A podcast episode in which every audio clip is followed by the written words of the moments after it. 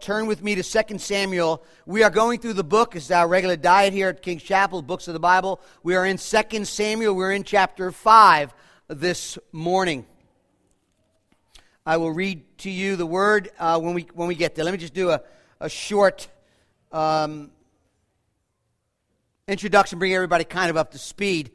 For, for the time has arrived, we're in, we're in 2 Samuel 5, and the time has arrived for David, the second king of Israel, to be crowned king of all of Israel. It started way back in chapter 13 of 1 Samuel when Saul, who was the first king of Israel, refused to heed and to follow the command of God that was given to him through God's spokesman, God's priest, God's priest, God's prophet Samuel, that he would to wait to sacrifice wait for Samuel, but Saul took it upon himself in an unauthorized sacrifice. And God told him, because he disobeyed the word through the prophet, God told Saul through Samuel in 1 Samuel 13, You have done foolishly. You have not kept the command of the Lord your God with which he commanded you. For if you had, if you had followed his command, if you had obeyed his voice, his word, then the Lord would have established your kingdom over Israel forever. But now your kingdom will not continue, Saul. The Lord has sought a man after his own heart, and the Lord has commanded him to be prince over his people, because you have not kept the command of the Lord. Unlike Saul, this new leader, this new king will literally be according to God's heart, God's will, God's desire. The new King David will genuinely act in accordance with the ways of God by the grace of God in a way that Saul didn't. God again gave Saul another chance, another clear direction in chapter 15 of 1 Samuel to eliminate all the Amalekites and their livestock. Yet Saul decided once again to do what he wanted to do, and he spared the king of the Amalekites, Agag, along with some of the choice livestock.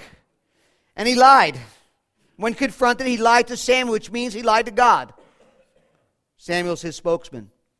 And this rebellion and disobedience was the last straw. God removed his spirit from Samuel, and he said, You have rejected the word of the Lord, and the Lord has rejected you from being king over Israel. The Lord has torn the kingdom from Israel from this day and has given it to a neighbor of yours, someone who is better than you. We know that to be David. And then for several years, King Saul pursued David.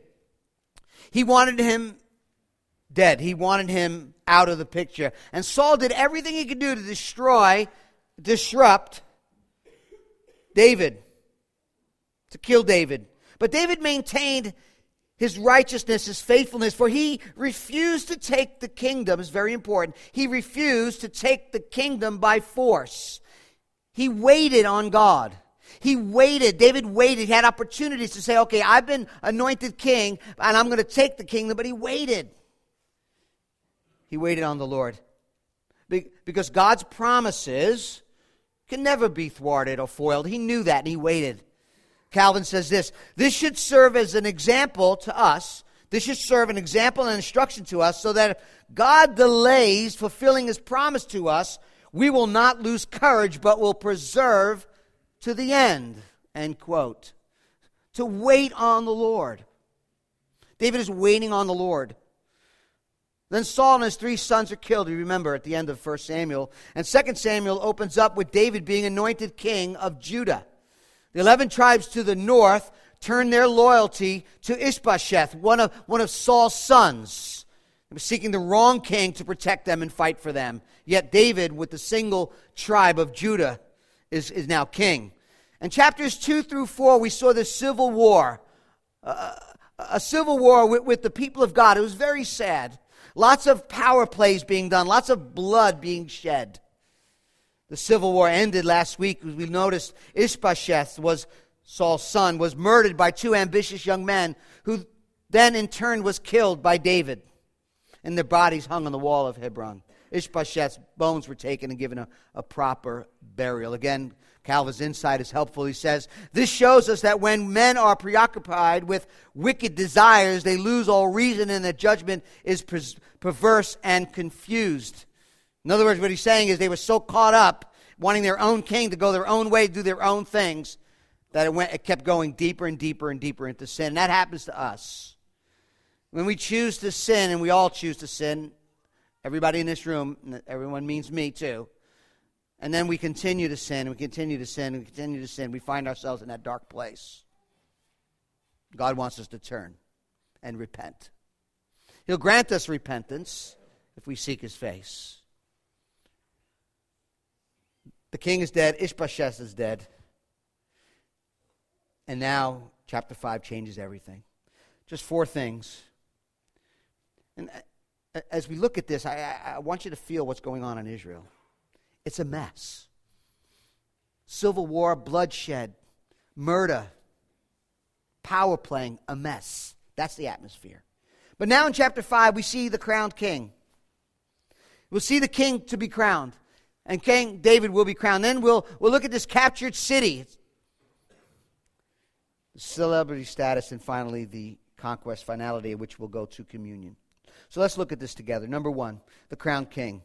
Verse 1 of chapter 2, excuse me, 2 Samuel chapter 5, verse 1, sorry. Hear the word of the Lord, the infallible, inerrant word of God. Then all the tribes of Israel came to David at Hebron and said, Behold, we are your bone and your flesh. In times past, when Saul was king over us, it was you who led out and brought in Israel. And the Lord said to you, David, You shall be shepherd of my people Israel, and you shall be prince over Israel. Verse 3 So all the elders of Israel came to the king of Hebron, and King David made a covenant with them at Hebron before the Lord, and they anointed King David over Israel. Verse 4 David was 30 years old when he began to reign. Sounds familiar. Jesus' public ministry, 30 years old, around 30 years old. And he reigned for 40 years. At Hebron, he reigned over Judah seven years and six months, as we've seen over the past couple chapters. And at Jerusalem, he reigned over all Israel and Judah 33 years. God had a blessing to the reading of his word. See, finally now, the 11 tribes of Israel have come to their senses. and, and now they're, they're coming to King David. Now, if you notice in verses 1, verse 3, and verse 5, the word all is used. The narrator signaling to us the complete unity of their decision and, and the reign of King David. Now, I don't want to say too much about their motives, but let's think this through for a second. their king is dead, the 11 tribes of Israel. They come to him after, not before, the unqualified and the unauthorized king is dead, and there's no one left. We saw that last week. Saul's house is completely destroyed. Unfortunately, we know from the narrator that it's been seven years. So if you remember, Ishbosheth was crowned king over the 11 tribes, unauthorized, not anointed of God, him and Abner, and, and they've reigned.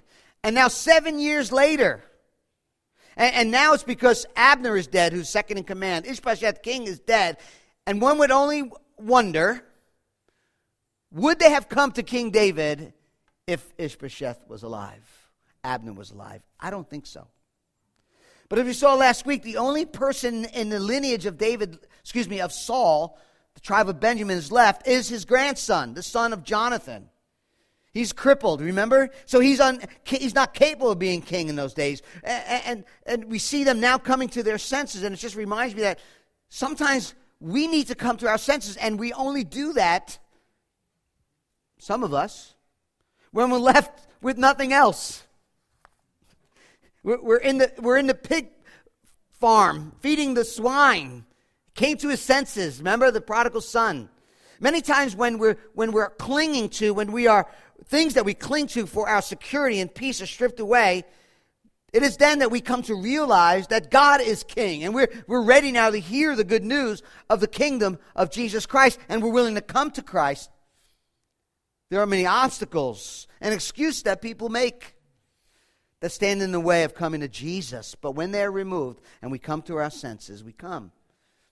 So, family, what are you holding on to? What is it that you're holding on to from keeping you to submit, to confess your sin and your need for a Savior? What idol do you treasure more than Christ, value more than your Savior, the Lord Jesus? What are you looking to? What are you looking to? What are you seeking after to, to, to have or to find a sense of self, of justification? All of us seek idols. What is that idol in your way? Don't wait till it's too late. come to your senses by the power of His Spirit and come to Christ and submit to Him. These elders, who are representatives of all of Israel, come to their senses and they remind David the first thing is that we're family. Notice that. You're bone and my flesh. We, we share the, the, the common ancestry. We talked about this. You remember Deuteronomy 17 when God said, You're going to get a king. Down the road, you'll get a king. But make sure that king in which you get follows my law, reads my word, but is also among your brothers. And here, all Israel is affirming, it's about time, but finally affirming that David fulfill that requirement. And David comes to them not as, not as, a, not as a, a, a stranger, but a brother. Not as a foreigner, but a brother. Not as an enemy, but a brother. He's, he's, bone of, he, he's, he's your bone and your flesh. Do you realize that the incarnation, God become man, Jesus who took on flesh and bones, means that this reality between King David and the tribes of Israel comes to full completion between the entire human race and that of Jesus Christ, who is the King of Kings? Jesus comes not to us as a stranger, a foreigner, an enemy, but as a brother, identifying with us in our humanity. That's what the incarnation is. Hebrews 2 says, Therefore, Jesus had to be made like his brothers in every respect, so that Jesus had to become human. God became man so that he might become a merciful and faithful high priest in the service of God to make propitiation for the sins of the people, to die atoning death, absorbing God's wrath for sin upon himself. Jesus identifies with us in our humanity in order that he can become the sacrifice and the means of our salvation. Mankind sins against God, and God becomes man to redeem mankind. They point out David Nex's leadership. if, if you want to get along with somebody, if you, you know, if you, if you want help, if you want to join somebody, talk about how good they are. They say to David, not, it's been you, wasn't really Saul. I know Saul was our king, that our beloved king, but it was you that really led us in and out of battle. You're the one that kept us safe. You're the one that brought us in and out. You're, you're the savior of Israel. And in fact, while we're on the topic, David, Let's talk about what the Lord said that you shall be my shepherd. Look at it says, You shall be shepherd of my people. This is what the Lord said, and you shall be prince over Israel. Extraordinary. Up to now, God is the shepherd of Israel. Genesis 48, Jacob spoke of the God who has been my shepherd all my life, describing God's care for his people. David is the first specific person being called shepherd over God's people. Now, there were shepherds in the Old Testament but here David is called the shepherd of God's people. And they, they, they knew, they, they understood, they were aware the Lord was the shepherd of Israel and what this meant for David. That David now uh, had the, the model, the example of God who is shepherd over his people. Now, the faithfulness that was needed, the justice, the loving kindness that was needed for David to act as God's shepherd over Israel, he was an example. God was an example. And, and I want you to see how, how, how beautiful this is. What was David doing as a young boy before he became king over Israel? You remember? It was Jesse, his father, his house, that Samuel came to anoint the next king of Israel. And, and, and Samuel said, Show me your sons. He went through every son. I said, and the Lord said, Not him, not him, not him, not him. Do you have any more sons? He said, Oh, actually, I have one more. He's keeping the sheep. He's a shepherd boy. The Lord said, That's the guy. Arise and anoint him. It is he. David is a shepherd. He's very familiar with what a good shepherd should be. It's amazing how God works those things out, isn't it? He had led the sheep in and out of pasture. He has fed his sheep and kept them nourished. He has oftentimes killed wild animals, we read about David, protecting his sheep against wild animals would want to take out his sheep and kill his sheep. David cared for, protected, nourished, and heeded the sheep of his father's flock. And now it's time for David to do the same thing with God's people. Jeremiah tells us God spoke through Jeremiah and said, I will give you shepherds, men after my own heart, who will feed you and acknowledge and uh, uh, who will feed you with knowledge and understanding. I will set shepherds over you who will care for you and they shall feel no more, fear no more. You're not going to fear, you're going to have a shepherd. Nor be dismayed, neither shall anyone shall any be missing. It is good protection from the shepherd, declares the Lord. Look what else it says. David is the ruler, or the prince. Hebrew could mean ruler. It's just added emphasis of what David is supposed to do. And isn't that true today? I'm, I'm, I'm so, so, I tell people this all the time, especially other pastors. I, I am, I consider myself, honestly, so blessed. Six of us shepherds, pastor, elders in this church. Yes, I'm the lead, but let me tell you, the other five are awesome. They love you, they care for you, they protect and provide for you, they pray for you. I am so blessed. I am so blessed to have five other men call me call pastor elders in this church to serve you. I am so blessed. You know, God had promised in the Old Testament that he will send an ultimate shepherd, an ultimate shepherd for his people. And the gospel of Jesus Christ brings God's promises concerning David to fulfillment. In fact, Matthew gives us the account, uh, the lineage and account of Jesus, the son of David, and he takes this text and Micah 2 5 2, and he says in Hebrew, excuse me, Matthew 2 6, he says concerning Jesus, For from you shall come a ruler who will shepherd my people Israel. He's talking about Jesus. Jesus himself would say that the people are harassed and helpless. They're like sheep without a shepherd. He will, he will identify himself as the long awaited shepherd in Matthew 26, John 10. And the tribes of Israel coming to David at, Hebron, uh, Hebron, glorious anticipates and point to what it means to come to God's king, to come to God's shepherd. A wonderful shepherd whose name is Jesus. Beautiful.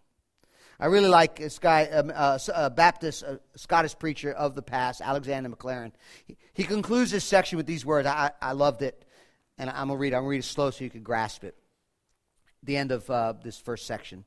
He says this So David has reached the throne at last, schooled by suffering, and in the full maturity of his powers, enriched by the regularly varied experiences, if you've been tracking with us, experience of his changed life, changeful life, tempered by the swift alterations of heat and cold, polished by friction, consolidated by heavy blows, he has been welded into a fitting instrument for God's purposes. In other words, everything was thrown at David. And by God's grace, David has changed. David has been groomed David will be the king and is king of Israel. Number two, look at the captured city. Number two. The king and his men, that's David, went to Jerusalem against the Jebusites and the inhabitants of the land, who said to David, You will come in here, but the blind and the lame will ward you off. There's sarcasm there. You're thinking David cannot come in here. Nevertheless, David took the stronghold of Zion, that is the city of David. And David on that day, and David said on that day, Whoever would strike the Jebusites, let him get up the water shaft to attack the lame and the blind, who are hated by David's soul. Therefore it is said, The blind and the lame shall not come into the house. And David lived in the stronghold and called it the city of David. And David built the city all around the Millo inward. And David became greater and greater, for the Lord, the God of hosts, was with him. Now, up to now, Jerusalem's not really mentioned in Samuel. It's mentioned once in 1 Samuel 17. When David kills Goliath, he takes the head of Goliath and he brings it to Jerusalem. And Jerusalem, as we know, is, is an important city. And, and, and, and there's something, though, that stands out, I think, when we talk about Jerusalem. I just want to mention this because I think it's, it's appropriate in the, in the, in the narrative, in, in the narration of this. Centuries earlier in the city of Jerusalem, century earlier, a king, a king of righteousness, King Melchizedek, the mysterious priest king in Jerusalem, had blessed Abraham and received a tithe from him in Genesis 14. And in due time, Melchizedek became the pattern for a promised future high priest and king. In Psalm 110, a messianic psalm written by David, Melchizedek is presented to us as a type of Christ and Hebrews, the New Testament book, the author points out that Jesus is the ultimate king and high priest. He's not just the fulfillment of the Levitical, priesthood, he is the high priest forever, according to Melchizedek, king of Jerusalem, king of righteousness, king of peace. He's the king of Jerusalem. And now David's the king of Jerusalem. Now, I don't know how much that played in a role of his mind, but we do know that David is looking for a new city. His objective, his aim was for this city, the city called the city of David. And, and, and first and foremost, this attack against the city is important because God promised it to them. This was a fulfillment of God's promise. Therefore, David's first recorded act as king over all Jerusalem, all Israel, the 11 tribes and the tribe of Judah, is to step into a long awaited promise that goes back to the law that the Jebusites will be eradicated from the land. Exodus 23, Deuteronomy 7. They were a people that were corrupting God's people. Well, God's people allowed them to corrupt them, right? Maybe a better way of saying it. It was time for the enemies of God to be defeated. Second, David needed a new capital city. Remember where he was? He was in Hebron, and now he needed a new city. And he wanted to unite all of Israel. He needed a capital that was more north, more centrally located. Remember, Judah's in the, in the southern part of Israel. And what's very interesting is located not, it's not eh, on the border of Judah and Benjamin. You look at the city in those days, right? So Benjamin is the tribe of Saul, Judah is the tribe of David, and he's, he's kind of bringing unity between these two tribes and unifying the nations, the, all the 12 tribes, as king over Israel. But the Jebusites were, they weren't just going to walk away. In fact, he said, they, look what it says. They thought themselves to be, you know what, we're, we're, we own this place, we're not leaving. In fact, it says, you will not come here, even by the blind and the lame. In other words, this is child play, like you guys got to be kidding me. David and his army will send the lame and the weak out there and we'll win. That, that's, the, that's the sarcasm uh, uh, of their, their, you know, the idea that David and his men were actually going to come in and do something. But David's anger gets aroused, just like he did against Goliath's taunt against Israel. Right? And he says in verse 8, let's go. We're going to battle the lame and the lame, uh, the lame and the blind. If, if that's what you think, let's, we're going to do this. And, and kind of foreshadows, does it not? Does it not foreshadow the King of Kings again, the Lord Jesus Christ? Just as David represents the Messiah, a picture of Messiah, and the arrogant and boastful Jebusite represents the self righteous who will scorn Jesus, yet they will be defeated. Yet they will be defeated. They scorned him and nailed him to a cross and placed him in the grave. But Jesus rose from the grave victorious. David defeats the Jebusites. Some, somehow, a lot of commentators are all over the place about this water shaft tunnel. They, they have found it. It's uh, something like 35 feet drop into a pool. It's, it's wide. You can actually walk in this thing. It's, it's, it's gigantic. David must have knew about this tunnel, must have knew how this tunnel can act and, you know, and be strategically placed in order to take the city. If you read 1 Chronicles 11, a parallel uh, text, a cross reference, it, it, uh, it, seems that David sent Joab, remember David's nephew, ahead of him. Maybe he went in through the shaft. We don't really know. But the bottom line is David and his army with Joab attacked and took Jerusalem. His enemies were defeated. And look what it says He became greater and greater because nothing can stop God. Nothing can stop the promise of God. Nothing can stop the word of God. It's actually, this is actually a fulfillment that goes way back to Genesis when God told Abraham in his covenant that he made with him the nations will be taken. Someone once said this, I, I thought this was good. God's promises are not stamped with an expiration date. God's promises are not stamped with an expiration date in small print, all of which should make a difference in the way waiting Christians read their Bibles and look to the future, end quote. You and I know a thousand, three thousand years later how strategic Jerusalem will be. It'll be the place where David's son Solomon will build the temple. But more importantly, it will be where David's greater son will be crucified. And today, those who come to King Jesus, recognize that he is the one who will finally and completely defeat his enemies. The enemies of God, the enemies of God's people, are variously described in New Testament language. Behind them is, is, Satan and his demon and his accusers. In his hands there is power of sin, death. It threatens the lives, the thrones, and dominions and rulers, Colossians calls it. But God wins decisively over the enemies by the death of Christ and his resurrection from the grave. Like the tribes of Israel to Hebron that day, like the tribes of Israel in Jerusalem or at Hebron when he first became king, you, Jesus, you alone are our Savior. You alone kept us safe. You alone had gone into the grave and out of the grave, and you alone are our security. And we know that Jerusalem has a lot of important things happen in Jerusalem and the significance of it. But let me tell you something very important.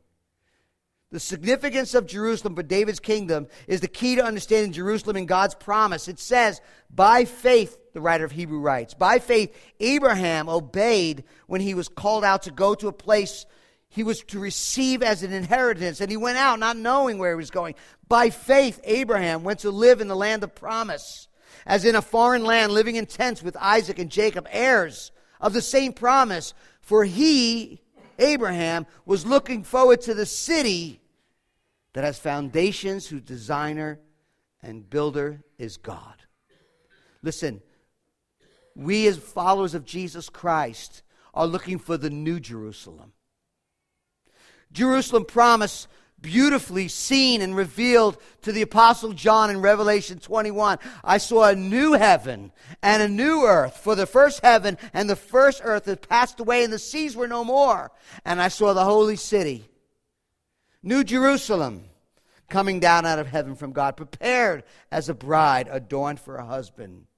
The New Jerusalem will be the place where God's promises to Abraham, a blessing of the nations, reach their fulfillment. It is the place where all all defiance of God's kingdom is completely and fully vanquished.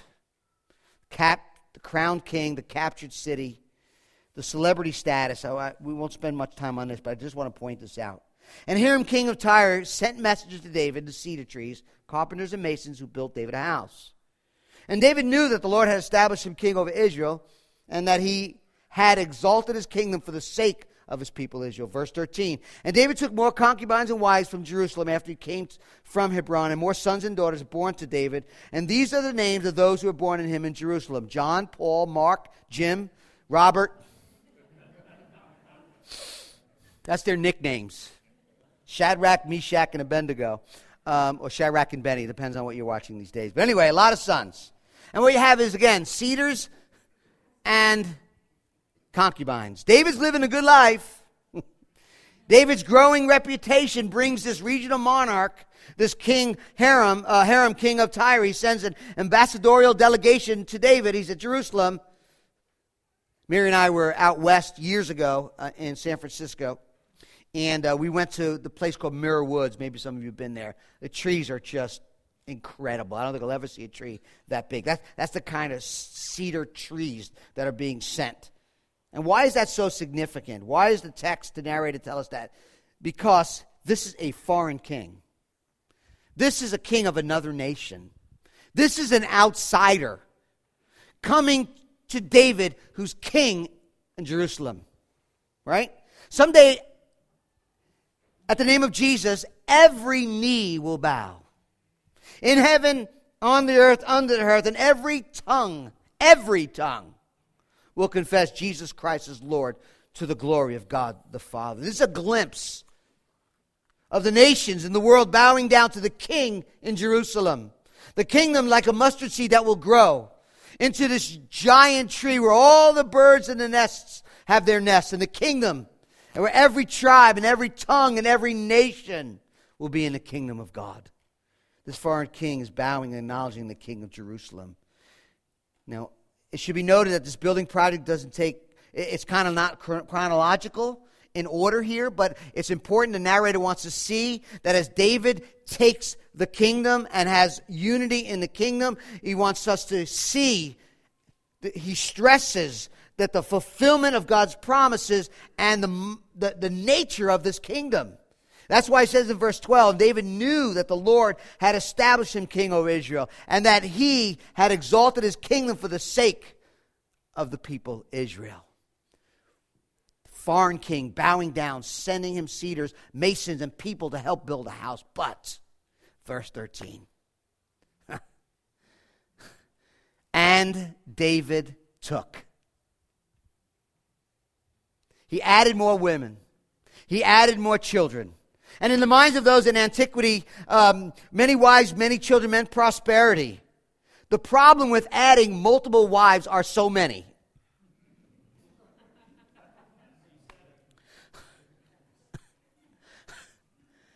It's alarming.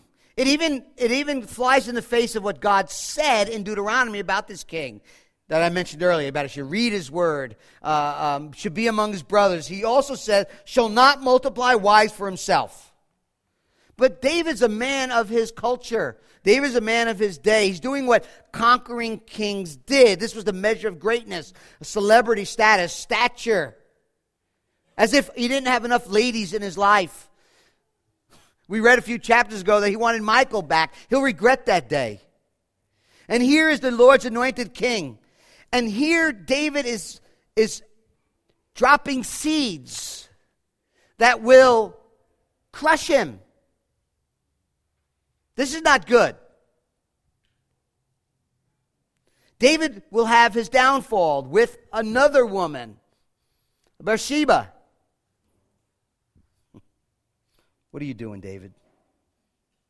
For all of David's greatness, prosperity, celebrity status, he's not Jesus. He's not the pure and spotless lamb who is undefiled and separate from sinners. There's no one like Jesus crowning king, captured city, celebrity status, the conquest finality. When the Philistines heard that David had been anointed king over Israel, all the Philistines went up to search for David. But David heard of it and went down to the stronghold. Now, the Philistine had come and spread out in the land of Rephaim. And David inquired of the Lord, Shall I go up against the Philistines? Will you give them into my hand? And the Lord said to David, Go up, for I will certainly give the Philistines into your hand. And David came to Baal Perazim, and David defeated them there, and he said, The Lord had broken through my enemies before me like a breaking flood. Therefore, the name of that place is called Baal Perazim, and the Philistines left their idols there, and David and his men carried them away. Now, the narrator is going back to kind of in, in, in chronicle order when, when he is now king of Israel. He's been, he's been now crowned king of all Israel, 11 tribes and the one tribe, 12 tribes. And the narrator wants to see there's two things you can do when David's crowned. You could, number one, embrace him as a friend and an ally, or resist him and attack him as an enemy. Hiram, the, the king of Tyre, chose the former. The Philistine chose the latter. And what's important about this battle is a couple things, two things. Number one, David's king of Israel, all of Israel supporting him, he still inquires of the Lord. I know I point that every time, but I just if you were given a position tomorrow of great power and wealth, I don't know about you, but I have a tendency to forget God. I, you said, no, no, not me. I don't know. If the church grew to 40,000 people, would I stay humble? That's a good question. I don't want to judge. I don't want to judge. David seeks the face of God. if all Israel anointed him. And God tells him, go and fight. And what does David do? David obeys. It's a model of man of faith. You inquire of God by his word through his spirit, and you promptly obey. What does James tell us? Be doers of the word, not just hearers, otherwise you're deceiving yourself. David met the enemy and defeated them, naming the place Baal Perazim, which means breakthrough, the victory. So not only does he seek the face of God, he obeys the face of God. Now look at the second fight, verse 22. And the Philistines came up yet again and spread out in the valley of Rephaim. And when David inquired of the Lord, he does it again. And the Lord tells him, No, you shall not go up. Go around to the rear and come against them opposite of the balsam trees. And when you hear the sound of the marching in the top of the balsam trees, then rouse yourself, for the Lord has gone out before you to strike down the enemy of the Philistines. And David did, David did as the Lord commanded him. Simple as that is. And struck down the Philistines from Geba to Gezer. David questions were the same, but his answer was different. The Lord is saying, Don't go. Before he said go, now he's saying, Don't go.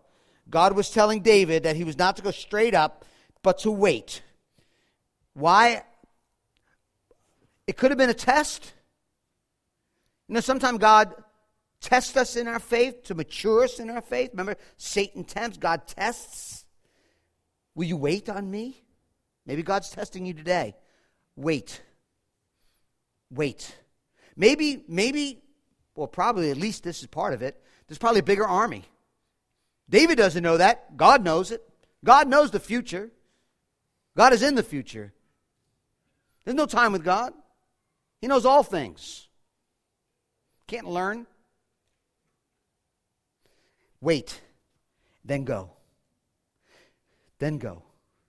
You know, sometimes there's a time to go and there's a time to wait. And now David goes and he attacks. He says, when you, hear the, when you hear the sound, go. It was a signal. The Lord is before you. Go out before them. Re- remember this.